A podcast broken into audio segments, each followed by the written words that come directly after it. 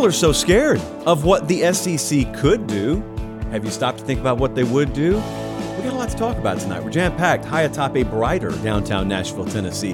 That daylight, when it comes back, it never fails to catch me off guard in the best of ways.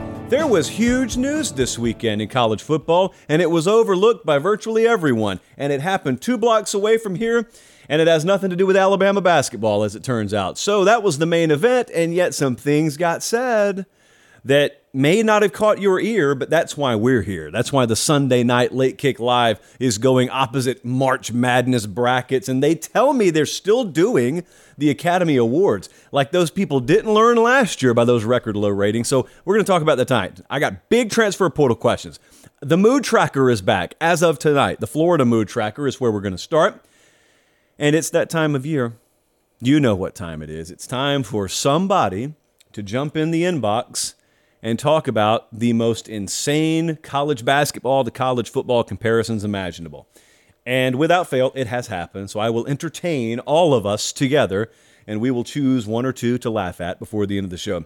Uh, let's see. Bartlesville, Oklahoma tuned in. Greenville, North Carolina. New Orleans, Louisiana. Sioux City, Iowa. Thank you so much. I mentioned something about, I'd say, three weeks ago, and it's time to do it now immunity. So if you are interested out there, if you're one of our diehards, if you're one of our longtime P1s, as you have even begun calling yourselves, and you want to do a little survey for us, it's free. Uh, I, also, our way, it's free. I'm not paying you anything. But I just wanted some feedback from some of you. If you don't want to do it, that's totally fine. Won't take long. I think it's like five minute survey.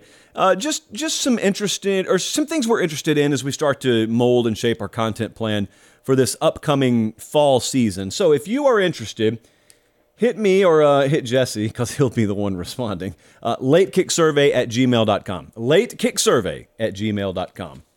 We look forward to hearing from you. Did you hear from Greg Sankey? Did you hear from the SEC commissioner this week? He was talking not necessarily about basketball. There's been this big fear out there from coast to coast and that fear is maybe the big boys aren't done moving. Maybe the SECs and the Big Tens of the world, maybe they're not done swallowing up programs. And if they really wanted to, they could just devour the entire sport, which is true. That's the fear of what they could do. But what will they do? That's the only important thing, right? What will they do?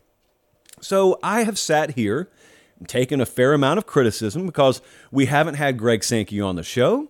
Yet some of you there is a small fringe minority out there that have accused me of running interference for this man, for Greg Sankey. And I couldn't care less. I have my preferences just like you do. My preference is for the Oklahomas and Texases of the world not to be in the SEC. I just kind of want everyone to stay in their own little geographical pocket. That's my utopia. I understand that's not reality. So I've got feelings just like you. I also understand there may be a reality that conference commissioners live in where they can't have their perfect worldview enforced via, you know, executive pen stroke.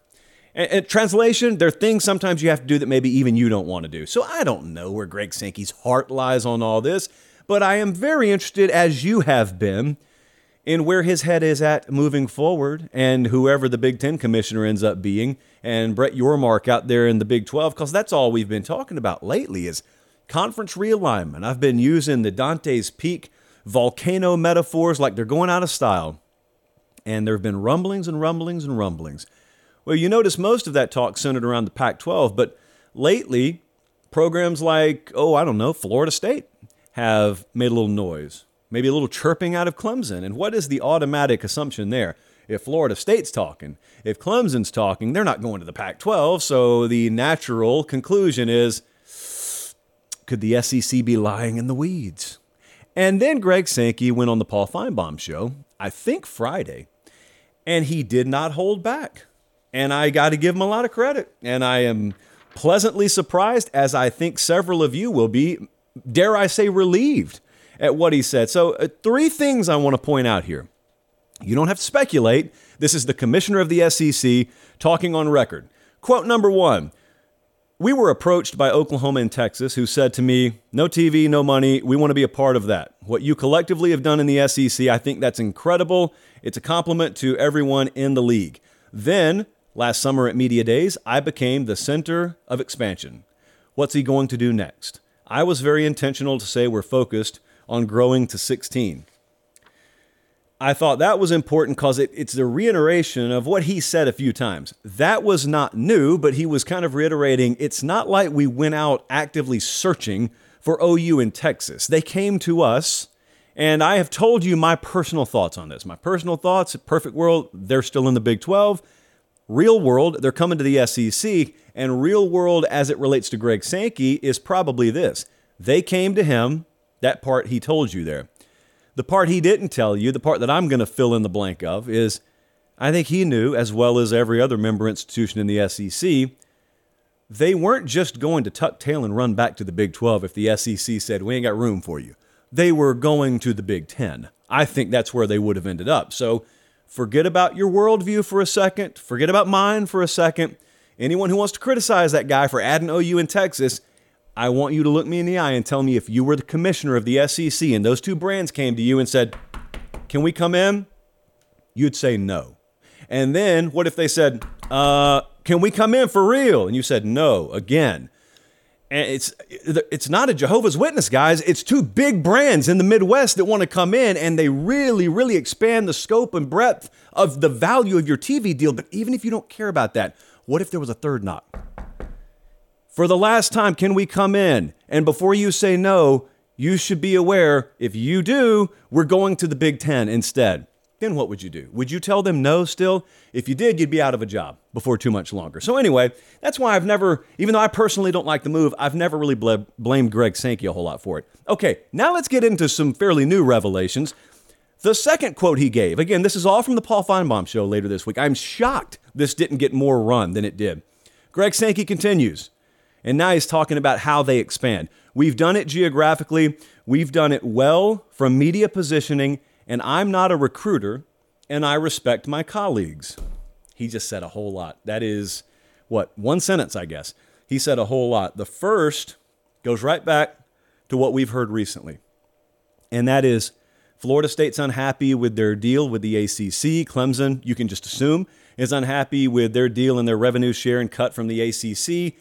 And if there is trouble there and if they find a way out, the natural assumption has just been it'll be the SEC. That's where they'll head. Well, that can be a fear of yours, but Greg Sankey just told you a lot when he said, let me read the quote again I'm not a recruiter. I respect my colleagues. Yeah, he talked about geography, and yeah, Florida State and Clemson would fit there. And if you stopped, if I were to intentionally out of context late kick you and I stopped the sentence there, it would sound like he's ready, willing, and able to poach him. But when he said, I'm not a recruiter and I respect my colleagues, here's what I take that to mean they're sitting still for a while. And they probably know if they really wanted to go to the mat, there are some other brands, not just FSU Clemson. I'm talking about some other brands that would make sense geographically that they're not going after because they don't need to. There's one matter to be able to do something, there's the other matter of it being prudent and you needing to. Here is the money paragraph. Quote number three from Greg Sankey on the Paul Finebaum show, Thursday or Friday. I really should have nailed the date down.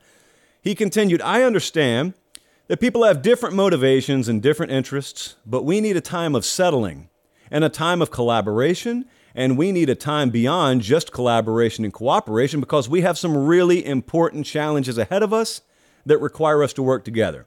Hey, I'm not simply sitting in my glass house throwing stones. We've added members too, but I think we all have to be careful in how we proceed and thoughtful in how we communicate. That is Him giving you His vision of the future. That is not a man who sounds like he is on the precipice of poaching more schools just for the sake of poaching more schools. It doesn't sound like a man who's desperate. This is diametrically opposed to the stance that maybe you would have if you were the Big 12 commissioner. Certainly, it's another galaxy from the stance you would have if you were the Pac 12 commissioner. He's dealing from a position of leverage.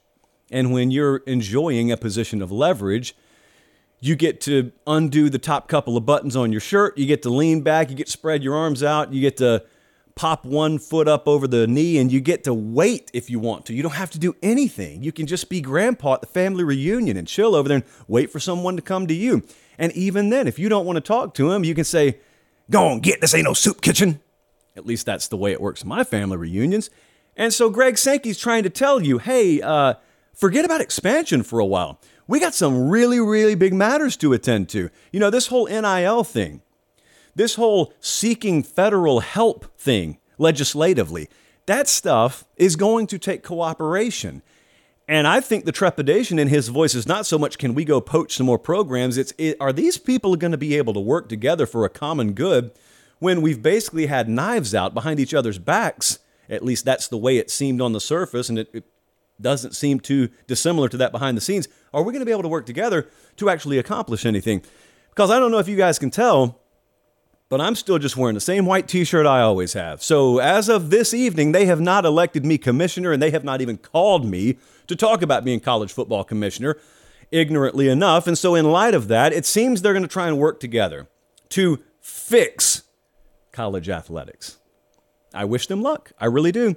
What I will say is if you woke up mm, last Sunday morning, a week ago, and you were concerned that the SEC was about to go poach more programs and the SEC was going to be the reason why another conference sank, I think you can rest easy for a little while. It doesn't sound like the SEC is intent on moving anytime soon, and it's not because they can't. It just sounds like they don't really feel like they need to. That's one domino. There are more dominoes out there. Next thing we need to figure out is who's going to be the commissioner in the Big Ten? And after that, we need to figure out whether that new commissioner and the member institutions and the powers that be in the Big Ten are interested in an Oregon or a Washington, and whether those universities are ready to, as soon as the door opens.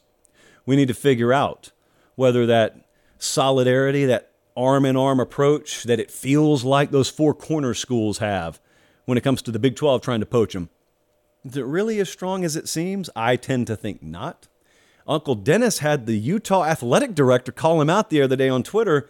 And hey, I'd be over here oohing and eyeing if I hadn't heard conference commissioners and athletic directors say one thing the literal night before the next thing happened. So that really meant nothing to me. Some of you wanted me to talk about that. You know what I may do?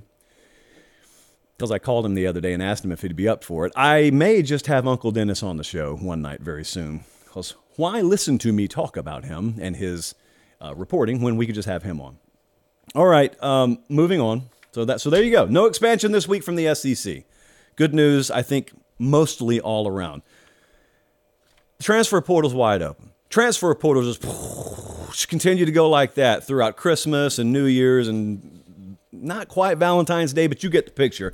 And I told you the other night, and I'll tell you again Chris Hummer did an excellent job, so you didn't have to. He went across the entire country. He put together the top 150 questions he had. We don't quite have that time, even though we live in an on demand world and we set our own hours. We don't quite have that much time on the show tonight.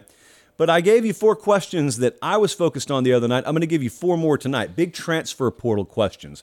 Now, this includes guys who have already moved. For example, at Auburn, you know, they essentially had to just import new offensive and defensive lines.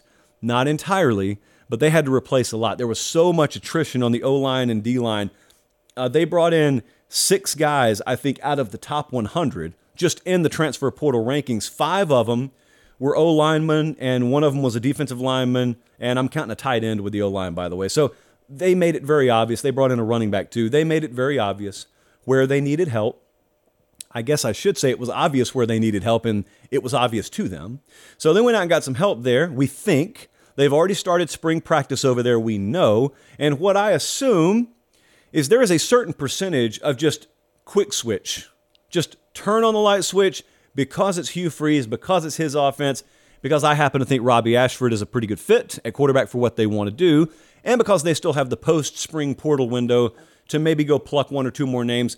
There's a certain percentage better offensively, I just think they'll be this year. That goes without saying, although I said it. Uh, but the follow up there is you're nothing in the SEC without at least being average on the line of scrimmage. You're not really anything.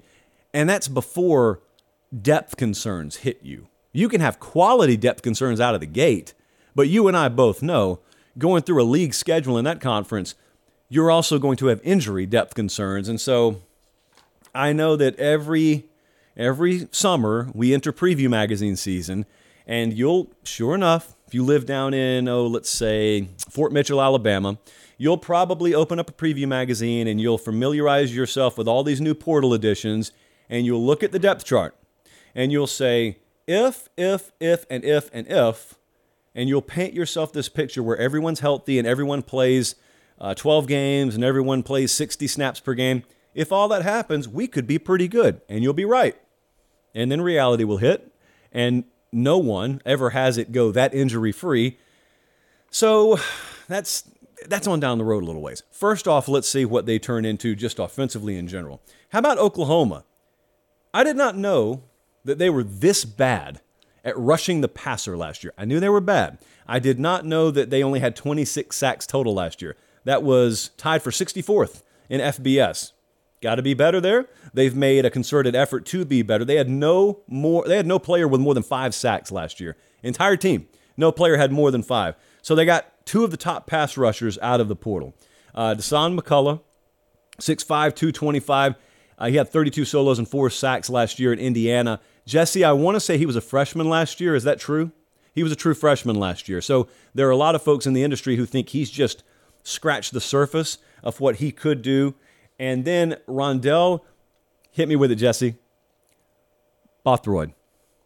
We struggled mightily with the last name earlier today. See, some of you think I butcher names phonetically just because I'm not paying attention. Jesse flashcarded Rondell's name to me, and I had no problem with the first name. The last name, good thing it's only March. I still have work to do. I will tell you this, though. He got six sacks as a defensive tackle at Wake Forest last year, so they imported two really, really good guys. And then also uh, Devin Sears from Texas State, just to add defensive line depth. Same thing we just said about Hugh Freeze and Auburn applies to Oklahoma defensively. Does it not? I would think it does. They were bad defensively last year, to not put too fine a point on it. So there's a certain amount of improvement that I expect just because the calendar flips year one to year two. How big, how drastic is the improvement? Now, that, well, that's what God invented spring for. Michigan, instead of writing a position group, I just wrote Michigan and everywhere. It's not just an underrated song from Fleetwood Mac. It's also where they added help. Now, some areas a little bit more than others, but unlike some of these teams, there was no gaping hole. There was no place where you looked at Michigan and there was this big blinking red light, warning, danger, danger. They were number five, or they're number five in terms of returning production. Florida State's number one, by the way. Can you imagine how frequently that stat is going to be thrown in your face in August from people who just showed back up? After reading a preview magazine and thinking they're telling you something you don't know. We will have known for months. We will have known for months. Uh, Michigan did add playmakers and depth on the offensive line. Ernest Hausmann was a linebacker at Nebraska. Number two in the portal, I think it is position. Uh, Ladarius Henderson, an offensive tackle out of Arizona State. Second team All Pac 12 last year. Very versatile, cross trained him, can play at virtually every position on the offensive line. You can clearly tell when someone says virtually every position, it normally just means the kid hasn't played center. That's normally what it means. Uh, they got a tight end, they got another OT, they got a center. The average player rating for the kids they got out of the portal is 90.7. So the reason I tell you that is if you just look at Michigan's portal class, I think it's ranked in the mid teens. So you may say, that's not all that great. They went and got what they wanted. They didn't have many needs. They just went and plucked what they wanted, and they were selective. They were not going to live or die based on what they did in the portal. So they went and got a kid that has an average player rating of 90.7. That's really, really good. Also, UCLA, Chip Kelly got himself a new contract extension, I saw. Uh, UCLA, as we sit here right now, 104th returning production on offense. And that's because they lost some really good players quarterback, running back, number one wide receiver. So what did they do? Boom, boom, boom. Went and got three of them. Just fill those voids apples to apples. That's seamlessly how it's going to happen for Chip Kelly. I kid, kind of, but they went and got Collin Schlee, and they also have Dante Moore, who's a five star quarterback just coming in traditionally, if you want to call his recruitment traditional. He's going to be a true freshman out of high school. That's what's traditional about him. So Collin Schlee could end up starting for them. If he doesn't, it'll be for the same reasons that maybe Dillon Gabriel doesn't start this year at Oklahoma. It's just because the true freshman Jackson Arnold was that good. Well, at UCLA, if Collin Schlee doesn't start, it's just because Dante Moore was that good. But they got themselves a very solid insurance policy there from Kent State, because who stayed at Kent State? Also, uh, Carson Steele, running back from Ball State. J. Michael Sturdivant, wide receiver from Cal. They got some good players. Now, again, they have to hit the lottery in terms of injury luck. but most teams do that don't recruit in the top five or so uh, nationally in terms of traditional recruiting rankings. He was a freshman All American. Stewart was a freshman All American at Cal last year. So they went and got themselves some good players.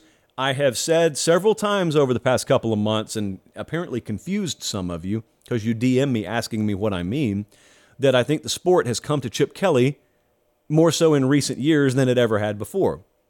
And you say, well, what do you mean? What do you mean come to Chip Kelly? He's been here forever. He was at Oregon. He went to the NFL. He's come back. He's been there several years. I'm not talking about him being new. I'm saying that his style is such that Chip Kelly's never been a guy who is known to pound the pavement and, and battle the Georgias and Clemsons and uh, Texases of the world for the number one recruits in the country. He has, in fact, prided himself on not needing to do that. I mean, Oregon rose to prominence, and the guy had three stars littered all over his roster, and only then did they start to attract more national high caliber players. Well, then people caught up to Chip Kelly a little bit, and it turned out that he was no longer able to slap you on the back of the head with a bunch of three stars. He was going to need some racehorses, and he didn't necessarily have that. And so the thought was comes back to UCLA, it doesn't immediately explode. Maybe the game's passed him by. Then the game changed. And all of a sudden, you can pay kids coming out of high school, Dante Moore, for example, and there's nothing wrong with it. And all of a sudden, you can let kids go to another school and play for two or three years and sharpen themselves and then say, hey, are you tired of Muncie, Indiana? Would you like to come and play football in California for a year? Huh? Would you like to do that? You ever seen a palm tree before? Would you like to come out here? And you can do it. It's called the transfer portal. Chip Kelly is living his best life right now as a college football coach, and he's like decades into his career. That's what I mean when I say the game has come to Chip Kelly. If you if you just it's the opposite of the strategy Meemaw used to tell me. Meemaw said, "You want something, go get it." Well, I'm telling Chip Kelly, "You want something, just sit still until it comes to you," and that's exactly what college football has done. Another day is here, and you're ready for it. What to wear? Check. Breakfast, lunch, and dinner? Check. Planning for what's next and how to save for it? That's where Bank of America can help. For your financial to-dos, Bank of America has experts ready to help get you closer to your goals. Get started at one of our local financial centers or 24-7 in our mobile banking app. Find a location near you at bankofamerica.com slash talk to us. What would you like the power to do? Mobile banking requires downloading the app and is only available for select devices. Message and data rates may apply. Bank of America and a member FDIC. You can sit still or go to Academy Sports and Outdoors. You can do whatever you want to. They have academy.com. If you just want to sit at home, they've got the big, bright, shiny brick and mortar stores if you want to go out and actually be social. I'm probably more of the former rather than the latter, but you do you. Whatever you do, when you're gearing up this spring, just make sure you go to Academy Sports and Outdoors. I think the the one thing that I've been asked more, two things I've been asked, okay? Number 1, hunting accessories uh, in the fall, people ask me about it a lot. Yes, yes, yes, they got it. And then spring, I've had grill questions this week because I really think that we have become so intertwined with Academy that some people think I work there, like this is my hobby, and then my nine to five is I'm a greeter at Academy. I don't tell them I'm not, for the record. So, yes, we have a fine selection of all kinds of different name brand grills. Yes, yes, we can fit your needs depending on the budget, we can fit your needs. And so it's not just bats and balls over there. They got tents, they got grills, they got all different kinds of things. So Academy Sports and Outdoors, they've been our partner basically forever. Uh, we think they will be our partner forever. We went to lunch with them last week, and certainly no end in sight of that relationship. If anything, there is there is a sign that we're even ready to take the next step, which at this point would just be us doing the show from Academy every night. Whomst to knows? Whomst knows what's possible? In the meantime, I just humbly suggest you go to Academy for all your outdoor sporting goods needs. And in a relatively unrelated follow up, like the video and subscribe to the channel. These three things I ask of you today. Um, let's see what we should talk about here. You know what's back? And it excites me to no end to tell you. The mood tracker is back. The mood tracker is just where we take our thermometer and boop, safely into the fan base and then we pull it out, and what does the thermometer say? Well, it doesn't give us a temperature reading, it gives us a mood reading. This is not the fringe 5% on either side that think you're going undefeated or you're going winless. We want to know what the, the normal, the everyday Florida fan is thinking right now. because it hasn't been the most fun last several months. You had the Jaden Rashada thing, and this has been seen nationally, by the way. A lot of people nationally, when they mention Florida football, Billy Napier right now, they're thinking, oh, that's that school that lost Donald on Rashada. Oh, they've had back to back losing seasons. First time since 78 and 79? Are you kidding me? That's the last time Florida had back to back losing seasons, and they've had a bunch of coaches leave. So, this is a synopsis of what the nation thinks about Florida. What is the mood inside the Florida fan base? No one knows how to get inside the heads of Florida fans more than me. And I say that both sarcastically and realistically uh, because we have such a love hate relationship with the Florida fan base. By that I mean some of them think we hate them for no reason, and we actually love them for many reasons, and that's how the love hate relationship works. Armed and ready is how I describe the mood of the Florida fan base right now. You see, they love Florida. They know, they have a keen sense of awareness when outsiders are trying to come after them, especially when some outsiders, let's say in the regional and national media, not even to mention other fan bases, are using some tough times to disproportionately paint a negative light over the program. The Rashada stuff happened. Uh, losing coaches, although I would argue they didn't lose them. I mean, going to the NFL is not losing anyone, but that's happened. Uh, them not recruiting quite as well as people have wanted. Yeah, that's happened. It, it's also not dire straits down there. And the back to back losing seasons thing is not something Billy Napier brought with him necessarily. It's a lot of what he inherited. So anyway, you know my you know my strategy is normally to err on the side of benefit of the doubt in the spring. The fan base doesn't have to be that way though. What I mean when I say the Florida mood is armed and dangerous is these people are ready to fight for Billy Napier. Uh, these people are ready to fully buy in. These folks are ready to go to war for him. They just have to be given a reason to believe. One of the great Rod Stewart songs of all time. And uh, I highly recommend the unplugged version you give them a reason to believe, and that's all they'll need. Just just need just need the spark. Just need the spark. Thought we had it last year when they beat Utah, and then the Kentucky game happened the next week, and Anthony Richardson had no clue where the ball was even going, and then they started slipping and slipping and slipping and slipping away. Well, what do they need this year? What do they need? What is that? What is that reason to believe? Well, I'll tell you. The first one would be sure would help if Graham Mertz ended up fulfilling on some of the early whispers and there are never negative whispers in the spring, so I know I've had a lot of you hit me up. Hey, what do you think about Graham Mertz now? Well, what I think is he's he's gone through a few he's gone through a few practices down there in shorts, and he's looked like most quarterbacks do in shorts. Let's give it some time. I have healthy suspicion that Graham Mertz is going to light the SEC on fire, but I'm the same person who believed in him at Wisconsin two years ago. So who knows? Maybe he'll round into form down there. That would help. That's the first thing. The second thing is the replacements that Billy Napier has had to bring in, you know, the Austin Armstrongs of the world, for example, on defense, they have to pay off. They have to, he has to hit on his coaching additions. Now, you can either look at the defensive losses one of two ways. You can either say, uh oh, they lost their defensive coordinator, or you can say, ooh, they were 102nd in yards per game allowed last year. We need change defensively. I would probably, especially if I were a Florida fan, choose to lean towards the latter mentality. But really, here's what it comes down to. Okay, we're talking about individualized aspects of the program. What it really comes down to is the aggregate of the gains that you have in the year one to year two transition under a quality coach have to be enough to overcome the individual losses. They have to be enough to overcome the individual negatives. You're going to have leaks, uh, certainly. But if you're bailing water faster than the water's coming in, that's all you need. You're not going to be a finished product in year two. And what I respect about Napier, and I've listened to him talk a lot down there, is he he's no different. His mentality's no different than the guy in Athens, than the guy in Tuscaloosa. He doesn't have quite the experience level of some of those guys, but his mentality is no different. He's got a system, got a process he believes in, doesn't particularly care what outsiders think, and he's going to stick to it. We have seen Mike Norvell do that recently, recently at Florida State, and it is just now starting to pay off.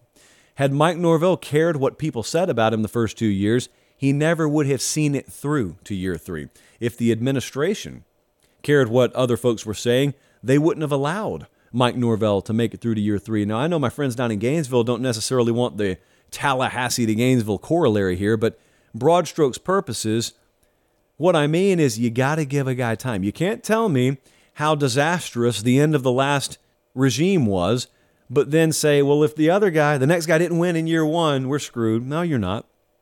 Norvell wasn't. Uh, I happen to think Sark in Texas will make a jump this year, and we'll find ourselves talking about him similarly. Sark wasn't. You just needed three years.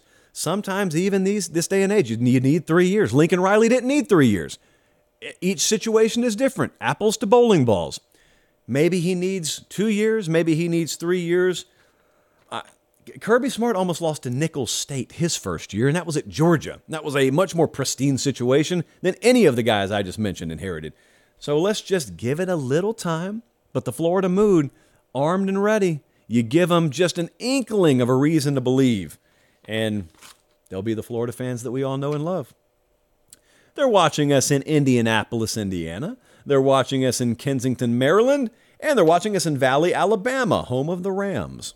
One of the more underrated high school stadiums in the state of Alabama that I've seen is the stadium there at Valley. I forget the name of it, but uh, really, really well constructed. Not the easiest place to get to, but really well constructed. All righty. I think it's as good a time as any to take a sip from the chalice because I am going to have to choke down what I am about to have to respond to. Oh boy. I love March Madness. Before I even, Colin, I don't even want this in the video. I love March Madness. Love it. I should also take this time to let you know a lot of you have asked, are we going to do a late kick bracket pool? Why not? We'll put Bradley in charge of it. So, yes, stay tuned. Follow on the socials at Late Kick Josh. I'll probably, over the next 24 hours and the Tuesday Late Kick Extra Pod, give you the details and instructions there. I love this time of year too. What I am about to read, I do not love. All right. Colin, here's your end. You got death, you got taxes, and you got these insane college basketball to college football format comparisons that hurl themselves towards us like asteroids this time of year. Aiden chose to be the pinata this year, and Aiden said, Everyone is focused on the excitement of March Madness brackets being revealed today. I guess you still say this wouldn't work for college football, though. From Frankfort, Kentucky, the capital of Kentucky. Aiden, you're not in here, so I'm guess I'm going to have to a- ask you a question and answer for you. If you're asking me if I'm saying that a 64 team playoff wouldn't work in college football, let me never have been more clearer than I'm about to be. Yes, I'm telling you a 64 team playoff wouldn't work for college football. I know that I am not talking to 98% of you right now, although I think most of you would be entertained by it just like I am responding to this sort of thing. This is my life. These are what some of my DMs look like. It's not just Outer Banks season four plot suggestions, of which I am buried under right now. Inside joke, if you know, you know. But I get this a lot. I get this world of anytime something happens in another sport that even loosely resembles what someone has once upon a time asked for in college football, it doesn't matter how logically bankrupt it is. Someone comes and they wag their finger at me, and they never have their real name or their face in their profile, by the way, and they wag their finger and they say, I guess you I guess you say this still wouldn't work in college football. Who doesn't say that? Who out there is saying a 60-14 playoff would work? So there are there are some nuance to be had here. So I'll follow you because there is a germ of a legitimate argument in this. But first, I'm going to wail away at the more ridiculous exterior of this argument because even expansionists don't want this. We have got a sizable portion of our audience that disagrees with me on college football playoff expansion and whether they would like it or not. I don't like it. Some of you would like it. Even those of you who would like it are in unison with me in saying, go sit by the garbage, Nathan. No one wants a 64 team college football playoff. Like 1% of us, 1% of us think that. And you would be terrified to know what other worldviews that 1% holds. So I welcome you. Subscribe to the channel while you're here. But the 99% of us, I think, understand that's ridiculous. You may want a 12 teamer or a 16 teamer or an 8 teamer, but uh, virtually none of you want 64. So then after Nathan has gone and sat by the garbage, then some other slightly more reasonable minded folks come over and they wave at Nathan on the way by and they say, Yeah, Josh, but you even say a 12 team college football playoff wouldn't work. And I have to stop you. I have to do the whole, I never said that. We had to have this little argument amongst ourselves the other day. Remember this? I never said that. If we can just look at that point in a bubble for a second, here's the bubble. If we could ever look at that point in the bubble, I think the 12 team college football playoff will be ultra exciting, especially the first few years. It'll be ultra exciting. The selection Sunday, I guess we would have one of those like we do now. Very exciting. None of this I've ever suggested otherwise from. So then I guess maybe if you just heard me say I'm not for playoff expansion a second ago, you're saying, well, sure sounds like you're for playoff expansion. No, I've just always very simply pointed out it's it's not in a vacuum, it's not in a bubble. There's something you have to give up to get that. So as I promised you a month ago, I'm not relitigating all that. But um whether it would work or not as a mechanism versus whether it works in meshing with what I think is the best for the sport, those are two different concepts. But we really always circle back to this thing that the one percenters, the most casual amongst us this time of year, do. They understand that it's a very, very entertaining time of year. It's, it's the time of year for college basketball and it's entertaining and everyone gets into it. I mean, my sister will fill out a bracket and she thinks Drake is some dude she was in second grade with. So everyone gets into March Madness, and therefore, some of the more casual minded folks out there take it upon themselves to prey on the situation and leverage your emotion against you. And at the perfect time, watch and see what I tell you. Buzzer beater, round one, 15 takes down two. Someone's going to go on Twitter, as sure as I sit here, and they're going to say, Imagine not wanting this in college football and I'm just gonna I'm just gonna go punch a wall somewhere. Imagine not wanting what in college football. That same person, of course, is I mean probably already typing with their elbows in all caps to begin with. But if I could have a nuanced conversation with that person, I would say, imagine not having this in college football. Hey, um, this 15 seed that just beat this two seed. What did you think about them in November? What was your favorite game they played in December? When did, did, they, did they start to round into form in January? Could you give me some of the high points of their February? And the answers would be I don't know, probably not, no, and definitely no, because the first time most of you paid attention to that 15 seed was in late March when the tournament started. Because the very format of college basketball suggests that you don't have to pay much attention until March. I have never hated on college basketball, and I never will because it's not the sport I cover. I'm entertained by it just like you are. I leave well enough alone. If that is what works for college basketball, that's what works for college basketball. I am never one of these people who grabs my little tom tom and starts beating on it and saying, well, the NFL does it. Well, the NBA does it. Well, college basketball does it. There's, there's no logic behind it. College basketball does what? College basketball plays on wood instead of grass. College basketball is round instead of shaped like football. Should we should we implement those changes? It works for them. Well, the, well, Josh, let's talk about football. Well, the NFL does this. Why shouldn't college football do it? Do you really want to follow that through to a logical conclusion and find out how dumb it is? Would you like trades? Do you want free agency? Kind of already had that in college football, but do you want trades? Do you want cuts? Do you want salary cap? Like, should we just institute everything? Do you want a kid to wake up one morning and Mike Gundy come in and say, Trevor, I've got to talk to you. Um, you have been traded to FAU. You have until noon to pack your bags and get on a flight. It works in the NFL. So, yes, it is that time of year. And yes, I will be entertained right along with you. I just hope that we can all be adults enough. I'm going to I'm going to really go hard on the A there. Adults enough this time of year and every time of year to watch what's great about one sport and then just stop. Just enjoy it for being great and being that sport and not have to go all yaw yaw and rah, rah, rah, rah, rah. I can't believe you don't want this in college football. Believe it, because I don't. And you don't either. You just don't know it yet. I handled it better this year than I did last year. Last year, I just screamed, and I'm not a yeller. We all know that my voice will leave on a moment's notice. In fact, I'm going to take another sip from the chalice right now. So, yeah. Um, It it it occurs to me as we're on the air that as is the case with every live show, there are a few hundred people that are going to watch this show and it's the first show they've ever seen. Or maybe you're listening on podcast, it's the first show you've ever listened to. And you may think to yourself, what have I stumbled upon? Uh, this is called Late Kick. and It is a year round college football show. Obviously, we don't talk about any other sport, and we do not believe in the offseason to the point where we don't even say the word. We would like you to be a part of our number here.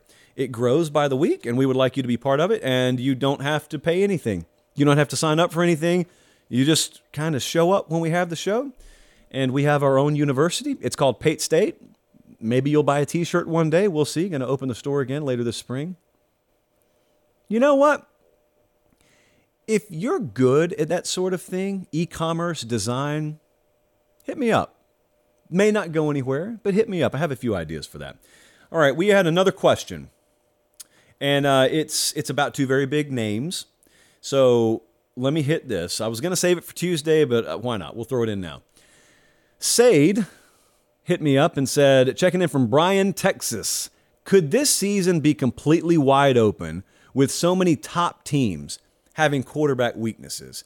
Now, I'm not totally sure what weakness is, but I got the impression that by mentioning top teams and weaknesses, Sade took it to mean that anyone who doesn't have a returning starter has weakness at quarterback. And it may be a wide open season. I don't know. I just don't look at some of these schools like Georgia, who doesn't have Stetson Bennett anymore. I wouldn't call Georgia having weakness at quarterback. I don't think Alabama, once we see a quarterback move on, I don't view them as having weakness at quarterback. Ohio State, I mean, we're watching Bryce Young and CJ Stroud move on from those two schools I just mentioned. I don't think they're necessarily looking at a weakness. In fact, I think there are some places out there where you get a multi-year starter returning that would love to have Devin Brown and uh, they would love to have Jalen Milroe. They would love to have these guys, Ty Simpson, fighting, Kyle McCord fighting for their starting job. That's not weakness. Weakness is having no options. See, that's why we get to this time of year, and a lot of folks out there want to call something a quarterback controversy. The only controversy is when you don't have one. It's not controversial to have competition. That's what it is. It's just competition. And we we got into this big to do the other day talking about Texas and talking about how Sark called it a competition at quarterback. And a lot of you said, it's not a competition. We already know who's going to start. And I said, even if you do know that, which you don't, you just think it. I think it along with you. I think Quinn Ewers is going to start. I, I would lean 90% to him being the starter that doesn't mean there's no competition. A competition doesn't end when you name a starter, it's just a daily thing. If you want to call the battle over, if you want to call the race for number one over, you could temporarily say that once a starter's named. Competi- there is no end to competition ever. That just means if, if your competition has ended, you have ended. You have ceased to grow as a player or coach. So that's this whole soapbox. But back to the main point the main topic, the main question. I don't necessarily know that that's the way I would look at that. Now, now Sade said, "Will this year be wide open?" Hey, we saw a wide open year a couple of years ago, and there was experience at a lot of places with quarterbacks. So certainly, I don't expect all these teams to have Heisman caliber quarterback play. Ohio State, Bama, uh, Clemson's got a new quarterback and a new OC, although we know a whole lot more about their quarterback. Georgia, Carson Beck. Um, it's been a little while since we saw that many of them having to replace a quarterback at the same time. So it's no guarantee. And, and one of them's probably going to end up struggling and, and disappointing, falling short of expectation. But just as sure as I say that, there's probably another one or two out of that group that are going to be in the playoff come season's end. And it turns out they weren't weak at quarterback. Jesse is having Colin run Penn State B roll, forcing me to talk about Drew Allar. Why not? Let's throw Penn State in the mix. Are they weak at quarterback? because Sean Clifford has moved on. I don't I can't remember which retirement home he checked into, but it's Drew Allar's time now. Is he a weakness just because he hasn't started games? He could end up being better. They can improve. Some of these places, not necessarily suggesting that Bama or Ohio State will immediately improve over Heisman caliber quarterbacks, but Penn State could. They absolutely could. So, yeah, it could be wide open. Sure, it could be. I don't think it's going to be uh, because quarterback's a weakness. at the major programs. I just think the sport's evened out a little bit over the last few years. That would be my take on it. Uh, Colin, did we have that question about uh, the Bama and Ohio State thing while we were on air? Yeah, okay, so we got that one. So you know what? The Late Kick Extra podcast is coming Tuesday, and I'll get to tons more of your questions, but I did want to knock a couple of these down since we do have a little time here. I'm going to take one more sip out of the chalice. Mmm. Leave this up, Colin. I forgot to tell you. Let me see. This is going to be very unprofessional. Let me see if I can look this up right quick. So, uh, the Chalice of Supremacy, for those of you who are new around here, it's what I have in my hand here. It's got the Pate State logo on it. They're not for sale. We've never sold a single one, although there is a growing black market for them by the day. A guy hit me up. I'm not going to give you his name. I am going to do my best to withhold certain personal details here. I'm reading straight from my DMs right now. A guy hits me up. He is a swim coach and a PE teacher. He says, I'm being called a hero locally. I enter school for practice. I hear someone yell, Call 911. Little girl's drowning. I ran as fast as I could and found the little girl not breathing, no pulse. This is a real story, by the way. I performed CPR and managed to revive her. She went home from the hospital that night. She's completely fine. I've been honored by the school board with a proclamation. City Hall has invited me to their meeting on Tuesday for another honor. The truth is, though, the only honor I want is a chalice of supremacy. Do I qualify? This is another peek into the mind blowing world that is my personal DMs. Chalice is on the way. Uh, the general rule of thumb is if you get our show some public notoriety, we will send you a chalice. But also, if you save a life, just a new rule I'm inventing on the fly. If you can prove you saved a life, we'll probably send you a chalice. So, well done, James. Saved a life there, and you get a chalice in return and a proclamation at City Hall. Okay, question from Doug in Mobile Who will win another title first? Bama or Ohio State? You talk about a no win answer for me here. Alabama is my answer, and it's because I have seen Nick Saban win a national championship as a head coach, and I haven't seen Ryan Day do it. And that's the long and short of it. Bama's recruited a little better. They got a little better track record.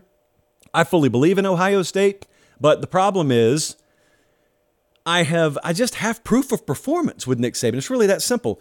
Um, I don't doubt Ohio State now, so I'm going to ride the fence as hard as I can here. But even I'm going to have trouble balancing. The, the, the thing that this makes me think about is this conversation that we are training headlong towards. I've already heard it pop up with both of them. Now, I've mentioned it with Ohio State, but here's what the conversation sounds like. Stop me if you've heard this already. Stop yourself if you've said it already. Something like this Boy, if Bama doesn't win a title in 2023, that Saban run may be over. Can you imagine how insane that is? Boy, if Ohio State doesn't win at all in 2023, that run may be over. Now, with Ohio State, it sounds a little different. That's why I'm almost kind of going to reserve it and compartmentalize it and talk about it in a second. Because with Ohio State, you may be saying if they don't beat Michigan again or if they don't win the Big Ten. But with Bama, let me tell you exactly what will happen if Alabama doesn't win a national title in 2023. They'll be right back in the mix in 2024. The end. If they don't win one this year, what will have happened is they just didn't win a title this year. It's it's this insane standard that no one else is held to. No one. Ohio State has won one championship in some of your lifetimes. They won one in the early 2000s. Some of you aren't even old enough to remember it. So they won it in 2014. They haven't won another one. And Ohio State, rightly, is viewed as one of the premier programs in the sport. Think about Clemson. Clemson won a title in 2016 on what some would call an illegal pick play with one second to go. I was right there on the field in Tampa, Florida. Uh, they they blew Bama out in 2018. So so they won one on the last second. They won another one convincingly. Uh, they they're not there every year. Like who's saying this? People who are saying it are people who have allowed their subconscious to morph into holding Alabama to an Alabama standard instead of just a regular college football standard. By college football standards, Bama's still at the top of the heap. And if you want to argue with me, Georgia is. You want to argue with me, someone else, Bama's right there near the top of the heap. Whatever, semantics. So that's the Saban piece of it. With Ohio State, a little bit different tenor because of how the last two Michigan games have ended. I think nationally, most folks remember the last thing they saw, and that was Ohio State's kicker missing a field goal that would have sent them to the national championship game. I think Ohio State fans probably remember the Michigan game more so than that. And I think in time, that's what the nation will remember. I don't blame you. I've been at the last two Ohio State Michigan games, somber as somber could be, around that Buckeye team, around that Buckeye program. And unlike two years ago, when they went into Ann Arbor, and as I've said before, it was just a perfect confluence of events where you could explain it away as we just we weren't the better team today. We came up here, we played in the snow, they wanted it more, their backs were against the wall, they were in wounded animal mode. However you wanted to explain it to yourself. It's understandable if you viewed that 2021 game like that. But the 2022 blow was a whole lot harsher. The, the, the 2021, that was a gut punch. 2022 was like an uppercut that caught you square on the jaw and you fly up in the air and flat back bump on the ground and you see stars. You're just looking at the ceiling, wondering what happened. You get them in Ohio Stadium. You've, you've got everybody that you need there. You've recruited better than them. You have got picture perfect weather. Remember early in the week, the weather forecast looked bleak, and then all of a sudden, it's in the 50s, it's sunny. It, you got that fast track, everything setting up for Ohio State to atone for what happened last year because that's all the entire year had revolved around. And they held Michigan like one yard rushing per, per rush offensively in the first half, and Michigan still runs away in the second half. That no one expected, that no one could explain. There was no excuse for it. It's just you're totally confused. And I told you the story the other day about what it was like being in the stadium after it had emptied out we were doing our post game stuff, and some of those players came back down the tunnel after they were leaving to go back to their dorms. Just man, it was. Oof, I don't like seeing that stuff. So uh, they were just sitting in the stands, seniors, never going to play again, never going to wear that uniform again.